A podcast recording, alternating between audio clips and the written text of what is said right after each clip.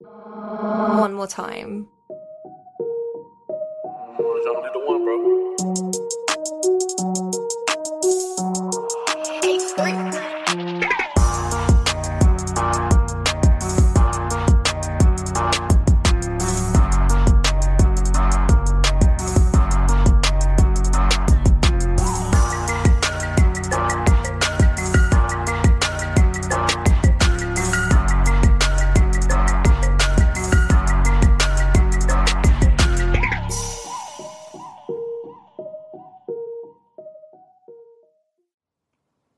Hey, what's going on, Who Dat Nation? It is yours truly, TJ Jones, the host of the State of the Saints podcast, and welcome to another live edition of the State of the Saints podcast. If you're watching it live, rather you're watching it on Facebook, watching it on YouTube, watching it on Instagram, thank you so much for your time.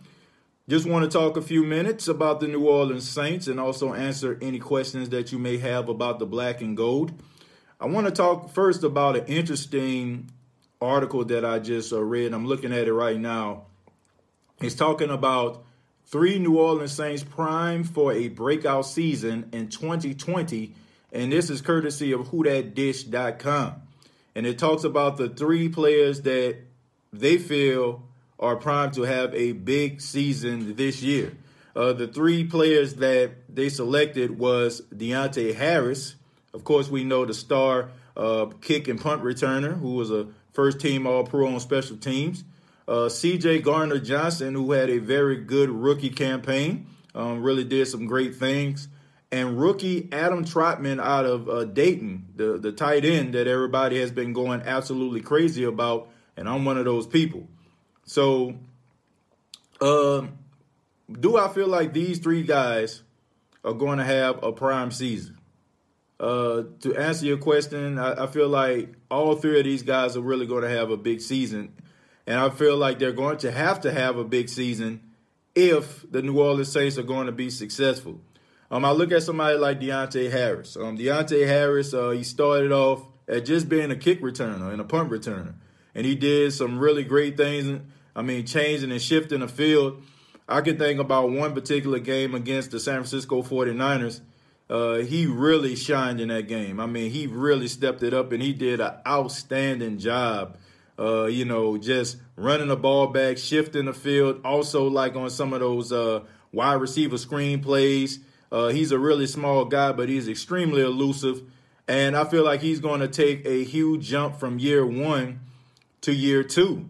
And uh, I think that's one of the reasons why someone like a Ted Ginn Jr ended up being expendable because you look at uh, Deonte Harris, a young guy who can fly just like Ted Ginn Jr. can, and he can catch. You know, we seen the big time play that he had uh, when Taysom Hill threw him that 55 yard pass in the playoffs. I think that Deonte Harris has all the tools that you need to be a star in the NFL. Um, a lot of people are comparing him to Tyreek Hill as far as his skill set because Tyreek Hill was kind of similar to the same skill set as Deonte Harris when he first came into the league. He was a speedy guy that was extremely elusive. That the Kansas City Chiefs uh, used him on special teams, and all of a sudden now we look at Tyreek Hill as one of the top ten best wide receivers in the league. Deonte Harris can be one of those guys. So I feel like the Saints uh, gave him a lot of uh, uh, confidence and he instilled a lot of confidence inside of him. And they're going to be looking for him to have a big time season this year. So I feel like Deonte Harris is definitely one of those guys that is going to have a a big time year.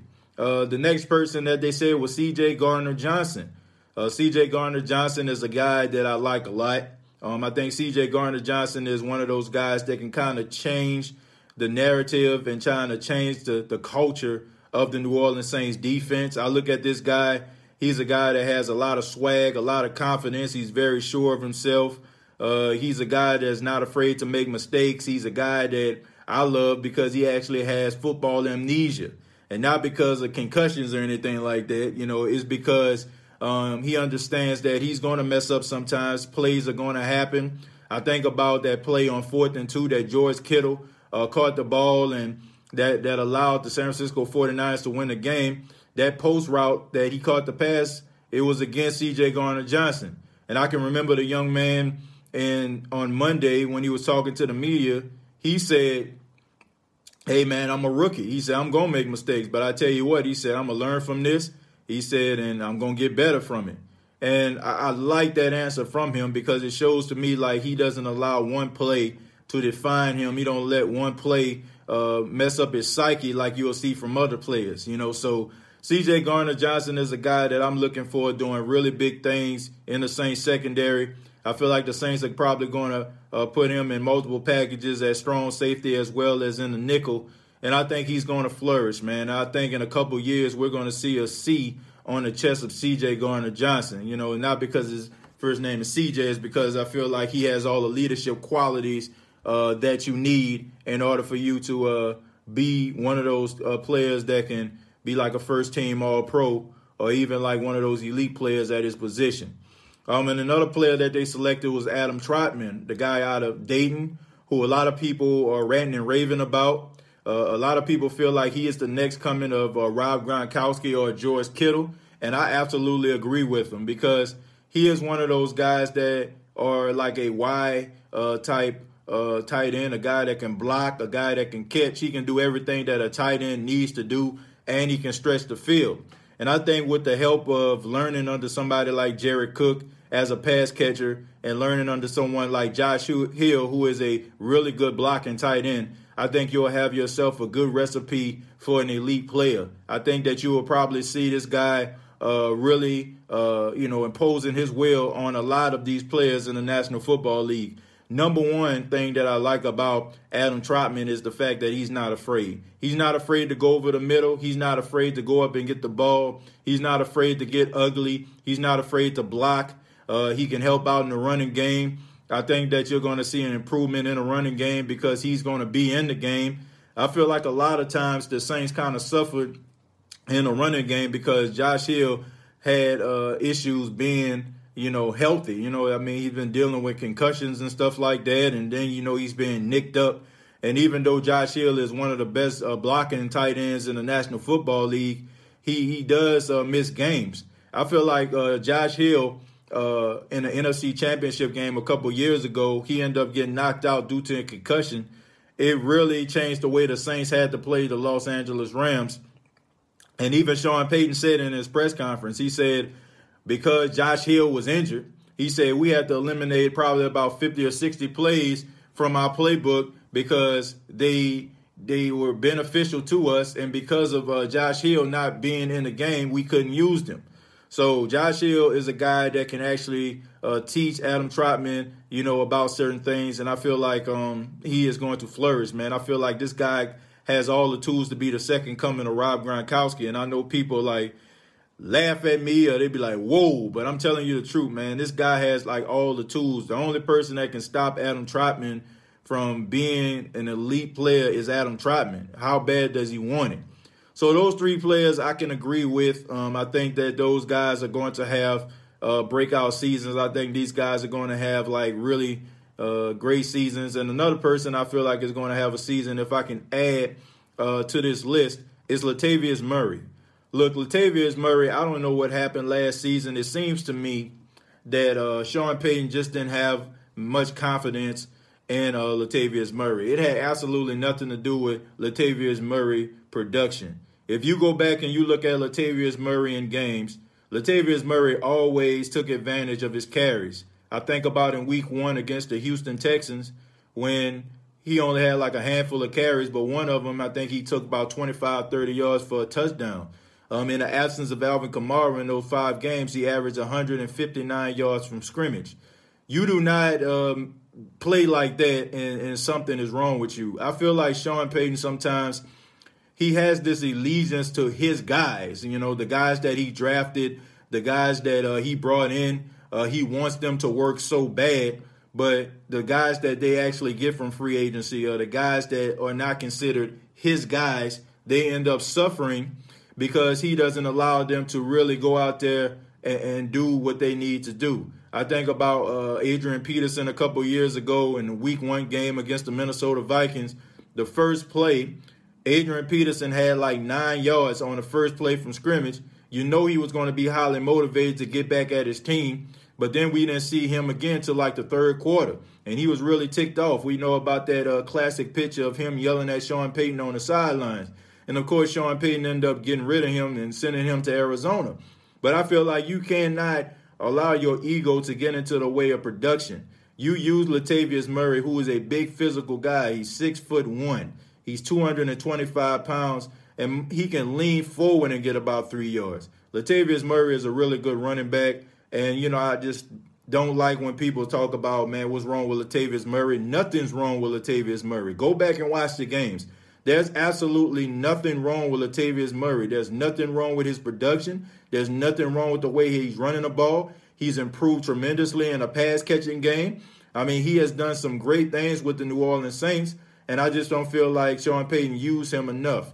They depend too much on the passing game. They depend too much on Drew Brees throwing the ball all over the field, and they're not afraid. And they're they're afraid to be patient when it comes to the running game. And I like Alvin Kamara a lot. I think that Alvin Kamara brings a great dynamic and an interesting dynamic to the Saints offense.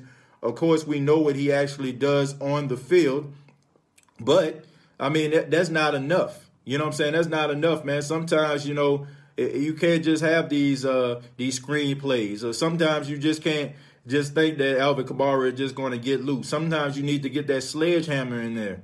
So I just feel like if they gave Latavius Murray some opportunities, if they gave him the ball a little bit more, and the Saints were a little bit more patient in the running game, I think that the New Orleans Saints running game would be successful. This is the year that they're going to have to get it done, man. I'm even um, asking that they uh, bring on Dwayne Washington and have him uh, take some of the carries. You know, I mean, I know this is a pass happy league and all of these different commercials are coming out talking about this is a quarterback driven league and um, this is an air raid type league and people like the long ball and people like deep routes and people like balls downfield, man, but bump all that. Look, sometimes we have to understand that the game is about nice, flashy plays. I mean, it get us out of seats and it makes us happy, and we do the Benson boogie with with an uh, umbrella in our house, you know. But at the end of the day, sometimes it's about time of possession. Sometimes it's about ugly football. Ugly football sometimes wins you football games. I mean, you look at some of these teams that have been successful over the past few years. The Baltimore Ravens, um, they were 14 and 2. What did they do really well? It wasn't the fact that they were throwing the football all over the place. They were running a football. You look at the Kansas City Chiefs, they're throwing the ball all over the field, but when it come down to it, they had to run the football too. You know what I'm saying? In the playoffs, they were the and for the exception of that Houston Texan game, they were running the football. You look at the uh, the Tennessee Titans, man. What brought them all the way to the AFC Championship last year? It was Derrick Henry running the football. The 49ers. So all this stuff about throwing the football all over the field, I feel like that's becoming passe. There was a brief period where I like to call it dark ages in NFL where it seemed like the running back position wasn't that important because everybody wanted to throw the football and everybody wanted a Megatron type wide receiver. But now you see that even though they're requiring running backs to do a little bit more, like catching the ball out of the backfield and maybe run a little bit of wide receiver routes, you still need that running back that is a sledgehammer that can run between the tackles, that can control the time of possession. So you need Latavius Murray to do stuff like that. You need Latavius Murray to be implemented in your offense. And I feel like if the Saints don't do that, then this is a recipe for disaster. I mean, we're just going to be basically just doing the same thing year after year. We're going to be watching the Saints put up a whole bunch of points, or we're going to be seeing the Saints go back and forth with teams and, and giving teams opportunity to possess the ball more because we're throwing the football and incomplete passes happen, which causes the clock to stop and I just don't understand that. So we're going to keep on having these shootouts, and we're still going to continuously have blood pressure medication next to us on the couch, or we're going to be continuously having our asthma pump next to us because we're going to, you know, be threatening, you know, to have a, a heart attack or asthma attack watching the New Orleans Saints play.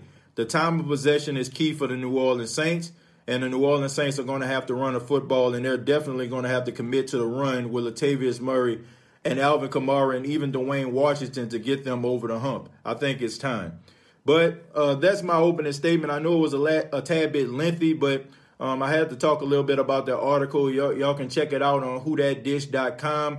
Um, it talks about those three players. Uh, I added Latavius Murray to the mix because that's somebody that I feel uh, needs to uh, step it up. Um, not on because of him, but Sean Payton definitely needs to get this man involved in the running game because he's a really good running back.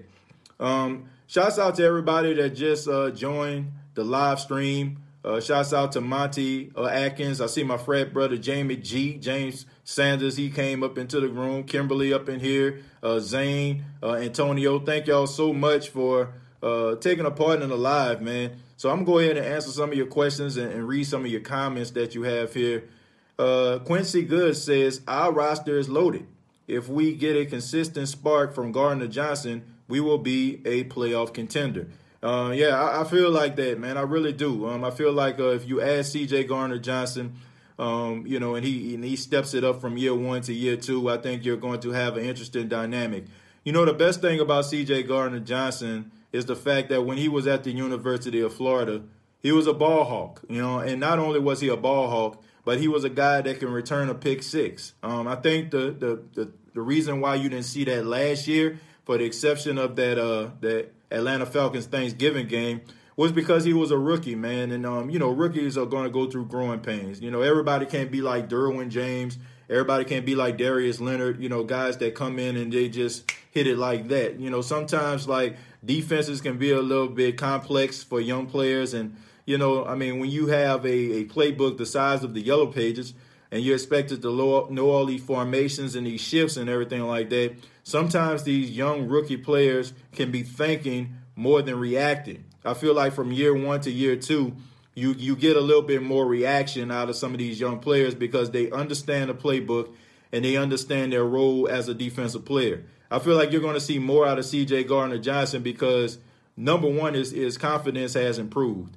And number two, he knows the playbook. So I think if you get a little bit of uh, more production out of him, combined with the fact under the tutelage of uh, Malcolm Jenkins, who is coming back to the New Orleans Saints, I think you're going to have a recipe for success in the secondary.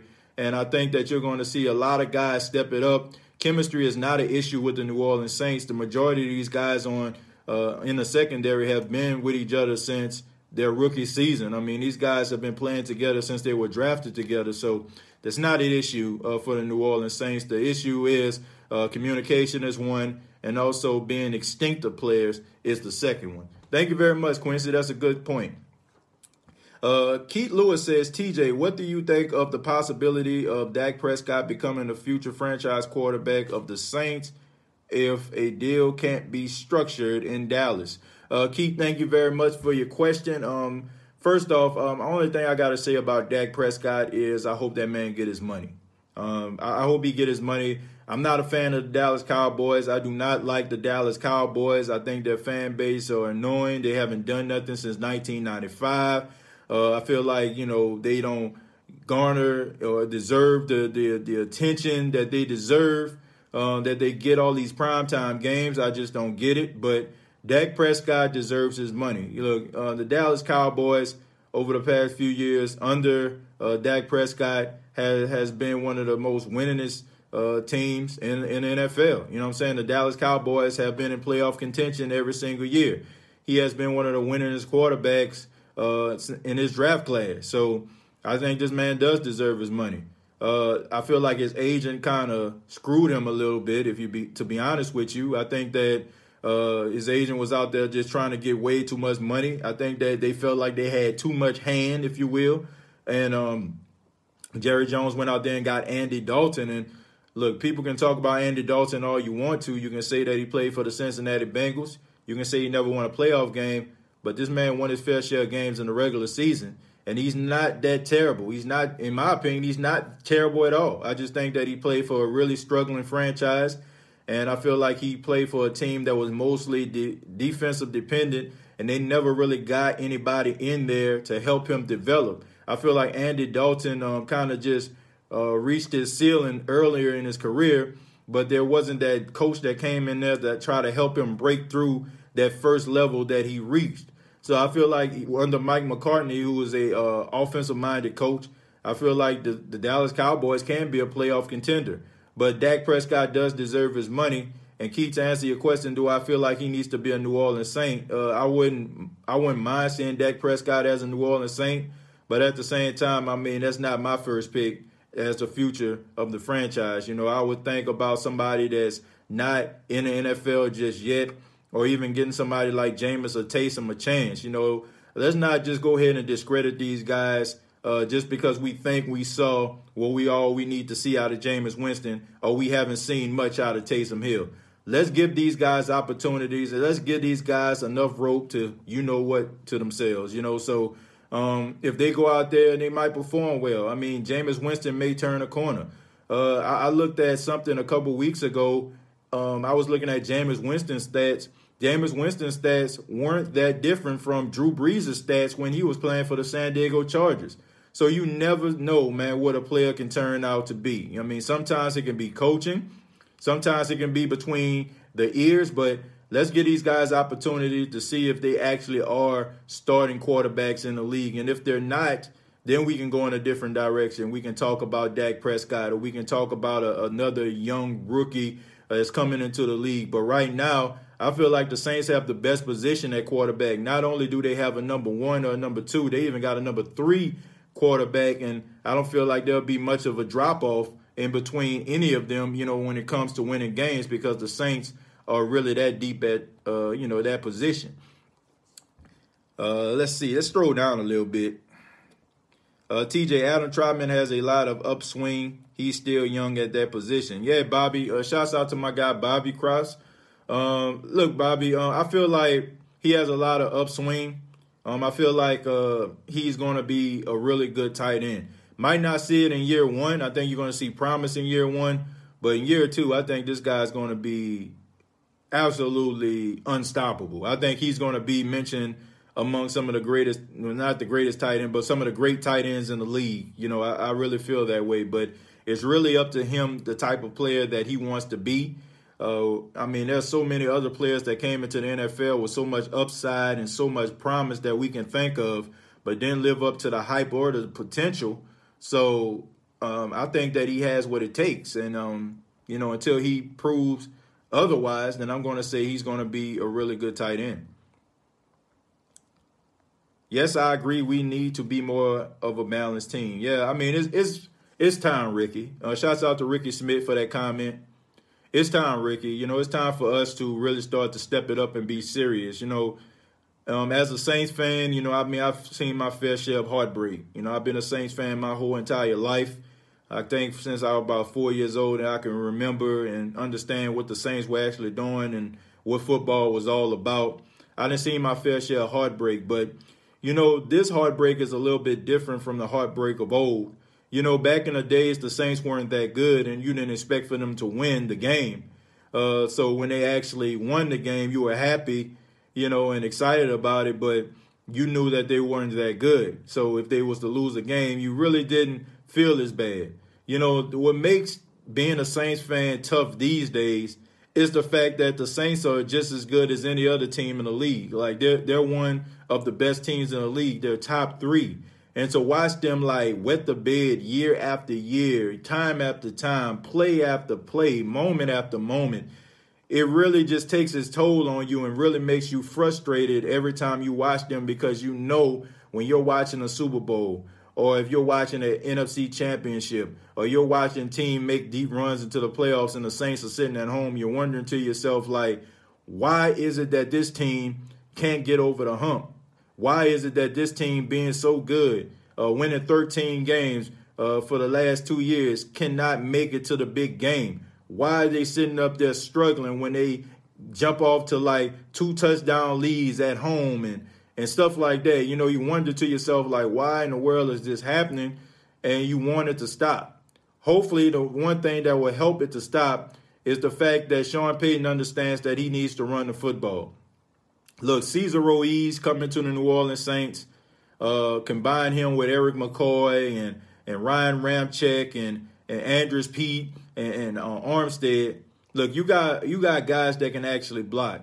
And you need to use these guys, man. You look at Armstead, one of the highest paid left tackles. Look at Andrus Peat, uh, being one of the, the, the highest paid uh, guards. You look at Ryan Ramczyk, who is about to be one of the highest paid, if not the highest paid right tackle. It's time for you to start running the football, man. I do not want to see Drew Brees throwing the football 35, 40 times in the game. And if Drew Brees is throwing the ball 35, 40 times in a game, I think that Sean Payton is not calling a good game. You know, that's just my opinion. You're not committing to the run, or you just don't want to uh, allow those ugly yards to happen. And as long as Sean Payton have that type of mind frame, as long as Sean Payton just allows himself to uh, get in his own way, we're going to continue to have the same issues. But I'm just kind of tired of watching this team be as good as they are wet the bed year after year. So they're going to have to commit to the run. They're going to have to control the time of possession.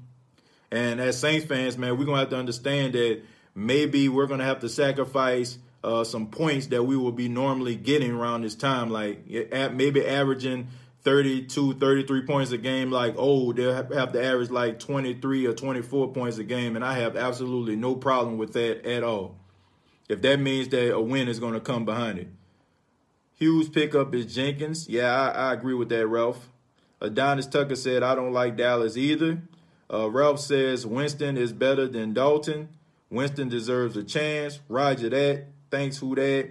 Uh, I think Zack Baun will make an immediate impact in the linebacker corps uh, starter by week three. Dexter, that's a good point. Um, I'm not gonna sit up here and say that I'm a, you know, I'm just a professional and I know everything about Zack Baun. Um, I had to really read up on this kid and just kind of get some information on him. Uh, I, from what I see, he's a guy that can put his hand on the ground, uh, and he's also a guy that can actually, you know, uh, play. You know, as a linebacker, he's a guy that can tackle. He can go sideline to sidelines, and you don't have to too much worry about him um, guarding the tight end or the running backs. Uh, this is a smart guy. He's a smart player, man. I think one of the main issues why he dropped in the draft was there was this uh, injury I think he had during um, uh, during a combine that they found or something like that. They felt like it was going to be uh, it was going to hurt him later on down the line. He was going to require him to have surgery or something like that. But they got that cleared up. But he fell to the New Orleans Saints, man. This was a lucky pick for the Saints. I know we were uh, all up in arms because they didn't draft Patrick Queen and they didn't get Kenneth Murray. I know we were frustrated about that. But um, if you look at Pro Football Focus, this guy ranked higher than both of those guys at the linebacker position because not only can he run sideline to sideline like these guys, he can put his hand on the ground unlike those guys. So I feel like Zack Baun probably is going to take him a while to transition due to the fact of the pandemic. Uh, you have to deal with that. Um, chemistry is key, and also you know uh, you know repetition. I feel like you know he probably start off a little slow, but when he starts to uh, develop and he starts to understand the playbook, I think you're going to see this guy uh, play a little bit better. I don't expect for him to come in week one being a starter, uh, but I think that you're going to slowly, gradually see him go into the rotation once he familiarizes himself with the playbook. Good, but good point, Dexter. Thank you so much, man. Timothy says Joe Buck already confirmed no fans will be in attendance this year. We just waited on the NFL announcement. Uh, Timothy Riley, thank you very much. Nice first name, man. but anyway, uh, Joe Buck uh, already confirmed it. Uh, yeah, Joe Buck, I think I seen an article, I think it was USA Today. They were saying like the first couple games, as of right now, probably won't have fans, and they're even thinking about uh, pulling an Atlanta Falcon or what I like to call that team uh, type method of piping in the crowd noise. Okay, um, the, that team wouldn't have no issue with that because – they already know how to do that. They're professionals. They've been doing it five years strong. But I digress. Um, look, I don't care. You know, I, look, what I would like to be at the game, absolutely. But I want the Saints to win the football game. You know, like I haven't been to a Saints game in a long time. You know, I watch the Saints games on television, and uh, you know, I understand like you want to be in a crowd, you want to cheer on a home team. We like the don't feel advantage, or we like what that brings. We like that mystique. But I rather the Saints actually win the game. And uh, I don't care how they win. They can win by a field goal. They can win by a block punt. They can win by a long pass, a long run, a one yard run. I really don't care as long as they win the game. You know, do I think that the crowd plays a factor in these games? Yes. You know, crowd noise is important. It disrupts the, the offense, you know, when they're on the field. It helps uh, empower the defense when they're on the field. But, you know, if that means that they don't play without fans because it's pandemic, I'm, uh, you know, I'm okay with that. You know, i rather them not play with fans than not have football at all. That's that's the point I'm at. I love myself some football. I hate that we rarely even have some sports right now. I think UFC they had a fight over this past weekend, and I think they had baseball in Korea, if I'm not mistaken. But I mean, I need a little bit more than that. I need football, man. I need football in my life. You know, I love football. I like watching football on Saturdays. I like watching football on Sundays. I like breaking it down. I like interacting with you all after and before games. And I just want to be able to uh, cheer for the home team, man. That's what I want. So if that means that I have to cheer for the home team, watching them on television versus being uh, at the game, then I'm all for that. I have no problem with that. But I'd rather have that than not have football at all. Man, shouts out to my big brother, Papa Bear Drum, man. Shouts out to Drum, one of the best high school offensive linemen ever. You know what I'm saying? If he were playing for the Saints, I think we would have been straight. I remember when I was like in ninth grade, he's a couple years uh, older than I am. He's my brother's best friend. When I was in ninth grade, he was in 12th grade. I remember us being at practice. In my ninth grade year, I played running back.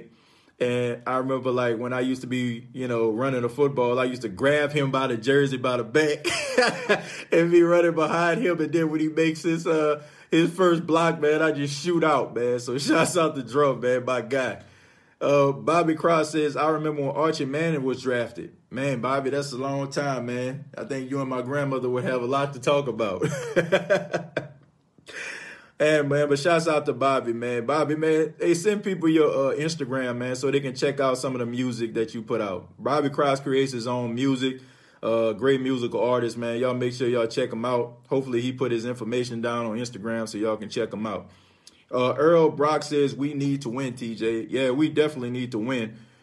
Now, uh, Earl, I, take that back, man. I, let me let me uh, kind of change up your, your comment there. We don't need to win we need to win big games. You know what I'm saying? Like we win, we win games. Okay, we just don't win big games. Games where it matter. Games what that matters most. That's what we need to do. Uh, Kenneth Gordon says, "Do you think the Saints will try to trade Sheldon Rankins?" The answer to that question is no. I don't see the Saints uh, trading Sheldon Rankins. I see rather two things are going to happen this year. This is a proven year for Sheldon Rankins. Okay, this is a proven year for him. Uh, I feel like you know the issue is not that Sheldon Rankins can't play. Sheldon Rankins is one of the most athletic defensive tackles that you're ever going to find. Sheldon Rankins can be one of the best defensive tackles in football. I remember that year before he tore his Achilles, he had his best season. I think he had like six sacks, and he was like up there with the Aaron Donalds and the, and the uh, Fletcher Cox of the world. But he ended up getting hurt in that game against the Philadelphia Eagles, ironically, against a Fletcher Cox Philadelphia Eagles team. And I mean, he's been dealing with the injury bug since then. And we all know that the best ability is what? Availability. You have to be available. Teams have to be able to count on you. No matter how great of a player you are, no matter how much promise you have, you have to be on the field to show that play and show that promise. You know, I think about a couple years ago, a player that I, have, I had a lot of respect for, and a guy I used to love watching. He played for the Indianapolis Colts. His name was Bob Sanders. Now, some of you probably know Bob Sanders is. He was a good safety man, a thumper, a hard hitter, a guy that wasn't afraid to put his head in and make a play, wasn't afraid to jump over the pile to get to the quarterback, a Tasmanian devil on the field. But one thing about Bob Sanders, man, he could not stay healthy. When he was on the field, he was one of the best. And if he wouldn't have got hurt, he would have been one of the best. But once again, the best ability is availability. No matter how good Sheldon Rankins is, no matter how much we love the the Rankin shimmy or the Sheldon shimmy, you no matter. You know what I'm saying? If we're not seeing that enough, then out of sight, out of mind. And we all know that the NFL is about results and what have you done for me lately. So if he hasn't done anything lately, I mean, we're going to have to say goodbye to Sheldon Rankins. But this is a proven year for Sheldon, man. I'm, I'm rooting for him. I hope that he actually plays really good. I hope that him, along with his representation, can negotiate a contract because you already have David Onyemata, and I would love to have Sheldon Rankins on the other side of David Onyemata for years to come.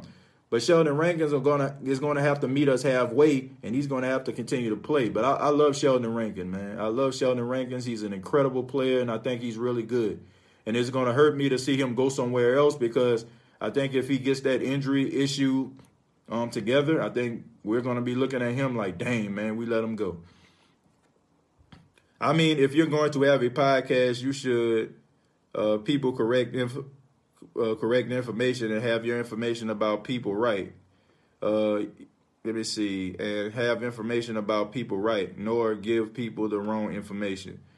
Uh, I don't understand what you meant by that. I'm thinking that there was a was there a follow up, Jerry?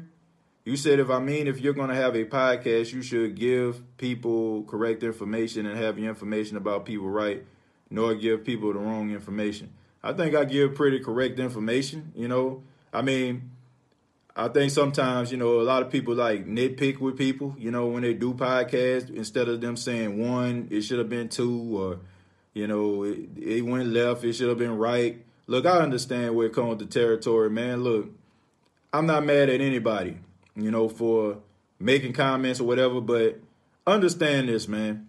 I've been a Saints fan my whole life. I take this very, very seriously. Um, if you don't think that I'm giving correct information, man, then you can find another podcast to go to. You know, I, I hate to say it like that, but uh, that's just the way that I feel. Now, I would encourage you if you feel like I'm not doing, you know, a good podcast, why don't you start one? And then you can give people like great information and and build your podcast up instead of, you know, finding time to try to tear mine down. Uh, when is the best time to sign Kamara? I think the time is now, Mark.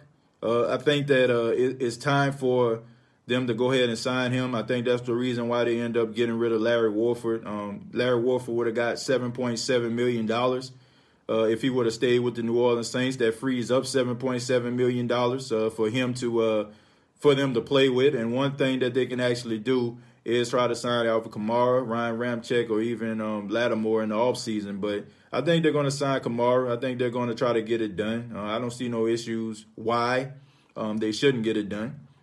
Uh, so I think this is going to happen probably by the beginning of the season. I want to sign Clay Matthews ASAP. Uh, Simba, I know sometimes uh, we look at players and we look at names and we look at the person's, you know, jersey and we we look at the name when they're on the free agent market and we say, man, we need to sign that guy. We need to get that guy. We need to go after that guy. But, you know, time has passed and sometimes like those players get used up by the franchises they come from and they're not the same player they once was. You know, I like Clay Matthews a lot. You know, when he played for the Green Bay Packers, I mean, he was an all pro. Uh, he was a force to be reckoned with. He was a machine. But you have to see that his, his career is gradually starting to uh, slow down just a tad bit. And you may not get the Green Bay Packers style Clay Matthews. You know, you might end up getting a Clay Matthews that is not uh, what we thought that they were going to be. You know, I'm not comparing these two guys, uh, but um, I'm thinking about, uh, you know, Laurinaitis. You know, I'm thinking about when Laurinaitis came from the Rams. I think about when Laurinaitis was a linebacker for the Rams. He was a guy that was sideline to sidelines. He was tackling everybody. But, you know, he ended up getting hurt and getting nicked up along the way before him signing with the Saints. And the Saints basically got damaged goods. Look, I like Clay Matthews a lot, but I'm, I, I think we all can agree he's not the Clay Matthews he was when he was in his youth playing for the Green Bay Packers. And I think we got to get away from that, you know, namesake uh, and, and falling in love with names when they're on the free agent list. You know, sometimes like we look at those players and we look at their names, but we're not looking at their production leading for them to be released or leading up to them to uh, being cut. Uh, me, me personally, I looked at Clay Matthews play last season, and yeah, he was uh, pre- putting pressure on the quarterback. But when it came to like being in coverage and stuff like that, he was a liability. So um, that was something that you did not see for the Green Bay Packers, and you saw it with the Los Angeles Rams. So hopefully, um, he can find somewhere to go. But I, I, I'm, if I'm a Saints fan, which I am, um, and I was with the Saints organization, I definitely, you know, wouldn't be just trying to, uh, you know, move hell and high water to try to get him. If he's still on the street and maybe somebody end up getting hurt and you need depth, then why not? You can bring somebody in that knows the game, that can be a leader, and you know, possibly make a play or two. I would rather see the lowest points and double the time of possession. I agree with that, Bobby. Who do you want to pick up next with the Warford cap space? Honestly, um, Keith, I, I honestly don't want to pick up anybody. I feel like the Saints are ready to rock and roll with the team they actually have. Look, the team that the Saints have put together is the team they had last year. And I feel like it's going to work in their advantage because of what we're going through right now in the world. I say that on every podcast I've done for the past two weeks because it's true. You know, the one thing that is going to help a lot of teams earlier in the season is going to be chemistry, man. You know, it's going to take some time for some of these teams that just got put together. It's going to take them a couple weeks, might even take them about a month and a half. And and you think about a month and a half, that's about six games, you know what I'm saying, that's been played before these teams start develop chemistry. You have to take into account no OTAs, no mini camp, no rookie mini camp, no training camp, or a little bit of training camp, and, and a very few preseason games. You can combine that with the fact that some of these teams are brand new. It's going to be tough for them. But the Saints, you know, they already have one thing that's working in their favor. They have chemistry. I mean, you have Michael Thomas and Drew Brees, that dynamic. And then you had Jared Cook and Drew Brees. I mean, these guys can get up out of bed and be able to finish each other's sentences and be on the same page. That's going to help you uh, offensively. And then you have the defense uh, coming back together. Uh, for the exception of a few pieces, these guys have chemistry. These guys know each other like the back of their hands, and they understand each other's tendencies. That is going to be beneficial uh, at the beginning of the season. And you look back, even though the Saints have an early bye, um, that can be a recipe for you know a four and zero or five and zero. You know, you never know. So um, let's remember that. So sometimes it's you know I understand that people feel like we need this piece here, this piece there, but um, you got to take into the account, even though you're signing these guys, these guys are not with each other. Um, they can't interact with each other. They can't be around each other. The most they can possibly do is have a Zoom meeting or some type of virtual meeting and, and then get to know each other, you know. So chemistry is important, uh, especially in a game of football. You think they need to consider bringing Apple back? Yeah, I think they do. Um, I think that you do need to consider bringing Eli Apple back.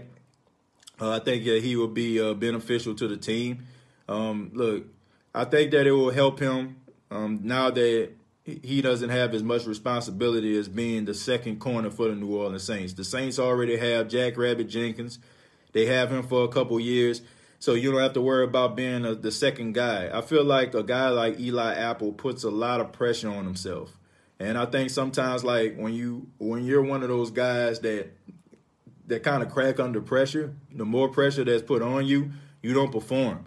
So if he comes back to the Saints knowing that he's not the guy, he's not the number two, he can just be in a rotation, I feel like that'll kind of, you know, help him. And I think that he'll play much better.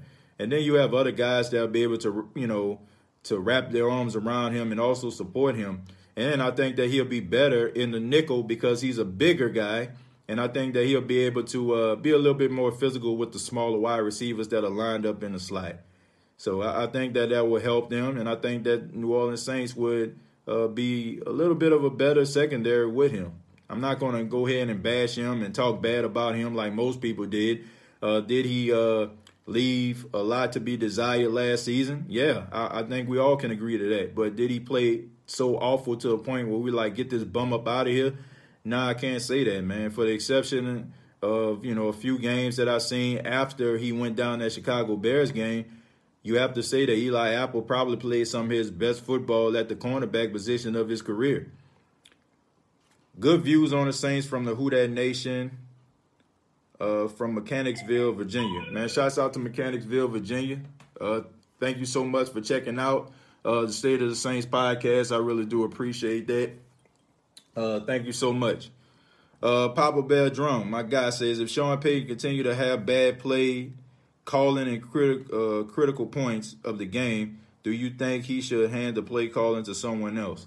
That's a good question, Drum. Um, to be honest with you, um, look, I feel like this, man. If you hand the, the call sheet off to uh, Pete Carmichael, you just handed the sheet off to Sean Payton. I, I said this a couple weeks ago. I feel like the New Orleans Saints have too many people that are just alike in this organization. They have too many of the same type of chefs in the kitchen. You know what I'm saying? Cooking. You know, I, I feel like Pete Carmichael is just going to uh, agree with everything Sean Payton says. He's not going to uh, run uh, a game any differently from Sean Payton. It's not like Sean Payton is pass happy and Pete Carmichael is run happy. It's not even like that. Uh, I feel like Pete Carmichael is a guy that uh, has been honestly been making his reputation and, and building a reputation for for no good reason. You know what I'm saying? Like he has done absolutely nothing to deserve uh, to be talked about as being a head coach or being a guy that's next in line. He's a guy that's been benefit, you know, been benefiting off Sean Payton's offense for years and the good player Drew Brees. Uh, I feel like the New Orleans Saints need to get someone else as an offensive coordinator. Not that I'm just completely discrediting Pete Carmichael. I'm pretty sure he brings something to the table, but I, I fail to believe that if Sean Payton says we're going to run this type of play, he's going to stand up in a meeting and say, Sean, I don't think that's a good idea because this team was ranked, uh, I don't know, second to last in run defense. I think we need to run the football a little bit more. I don't see that from Pete Carmichael. I see P. Carmichael, uh, you know, saying, "Hey man, Coach Payton needs some juicy fruit. Uh, he needs about two packs because he chews uh, one pack in the first half and another pack in the second half. That's the way I look at him. You need somebody that's up in there that's a rogue, a guy that's uh, you know, that's been around, uh, probably a young guy, youthful energy inside of the room that can question and also uh, compete with Sean Payton. You know, to say, man, this play right here needs to be good. This play right here needs to be implemented. I don't think we need to use this play. As long as you have the same type of guys in the room you're going to have the same type of problem. So you can take the play calling away from Sean Payton, but you're still going to have a Sean Payton type disciple calling plays. So I don't feel I don't see that going to be much of a difference. Kia was my guy, uh, but stayed injured. Uh, oh, you're talking about uh, Kikaha. Uh, I guess you're talking about uh, Haloi Kikaha. Yeah, he was good, but couldn't stay healthy. Couldn't stay healthy. Don't let negativity stop you. I'm enjoying your podcast, and I really need this podcast in my life because uh, I love the Saints.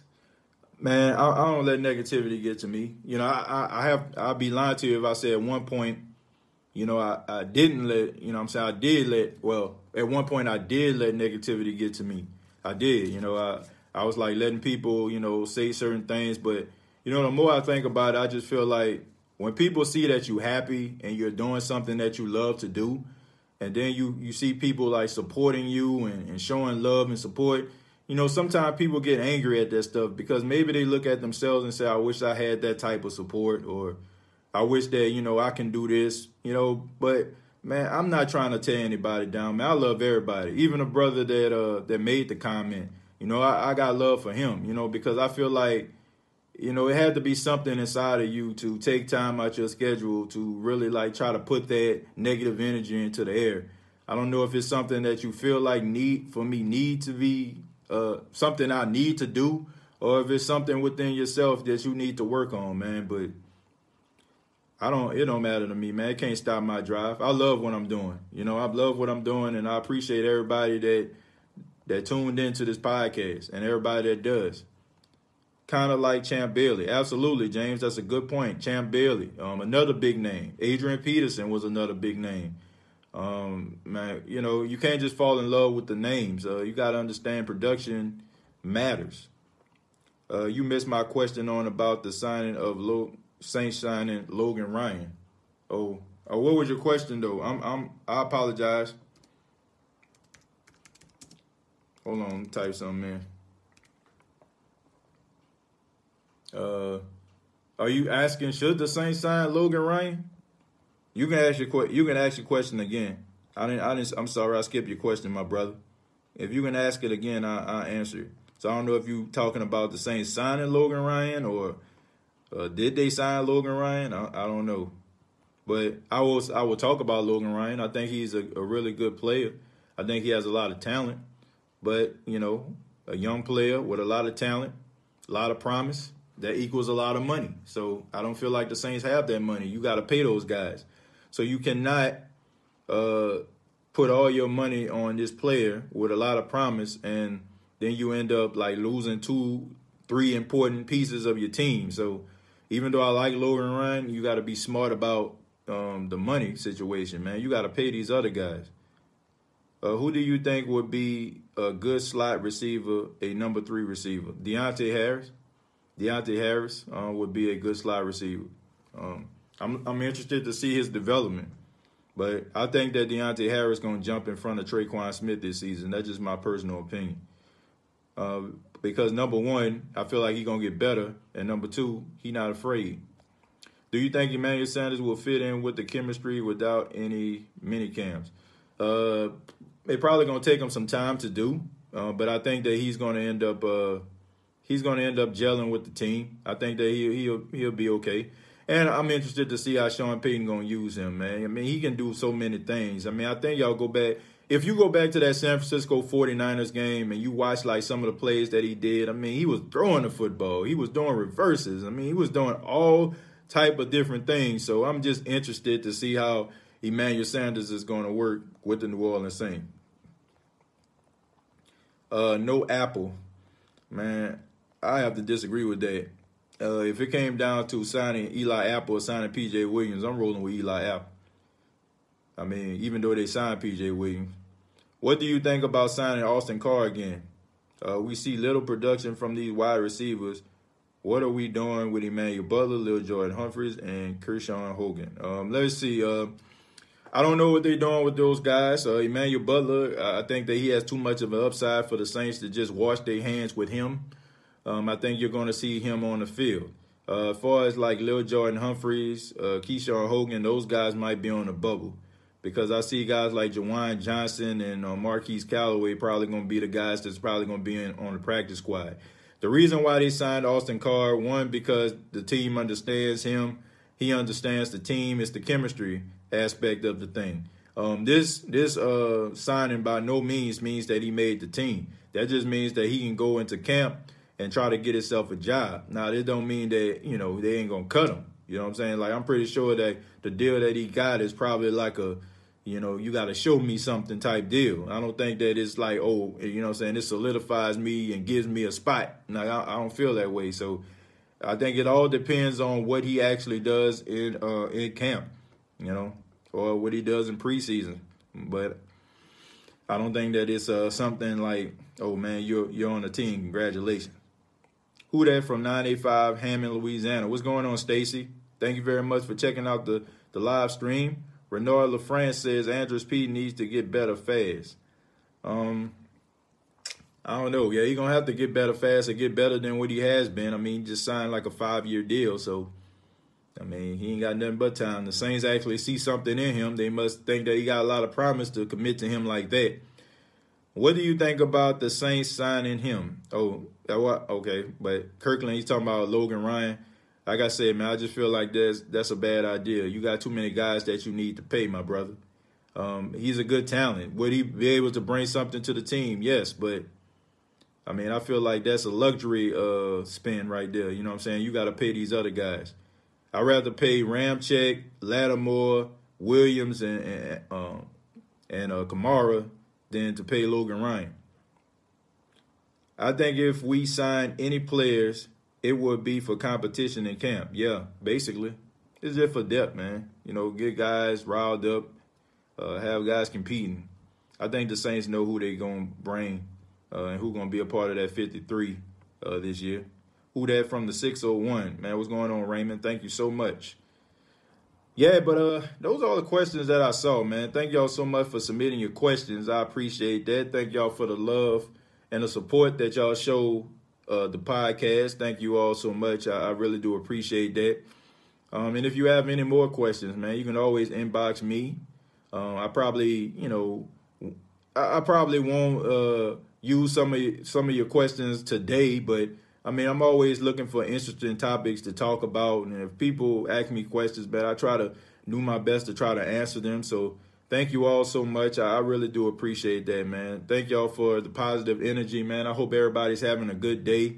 Hope everybody's having a productive day. I hope you're safe. Um, I hope that your families are safe. And, uh, you know, like we said, I don't know what this season is going to hold as far as like fans being in the crowd or anything like that. But I'm looking forward to a good season by the New Orleans Saints. Uh, some things they're going to have to clean up. Some uh, some habits they're going to have to break if they're going to be able to break through and try to make their way to the Super Bowl. It's going to be a, it's going to be tough, man. This is a tough NFC South, but I do think that the New Orleans Saints are still the best team in the division uh, from a chemistry standpoint and also from a team standpoint. So, looking forward to that, and I'm looking forward to uh, making more videos for you all and If you don't know, you can subscribe to the YouTube channel, youtube.com, search The State of the Saints Podcast.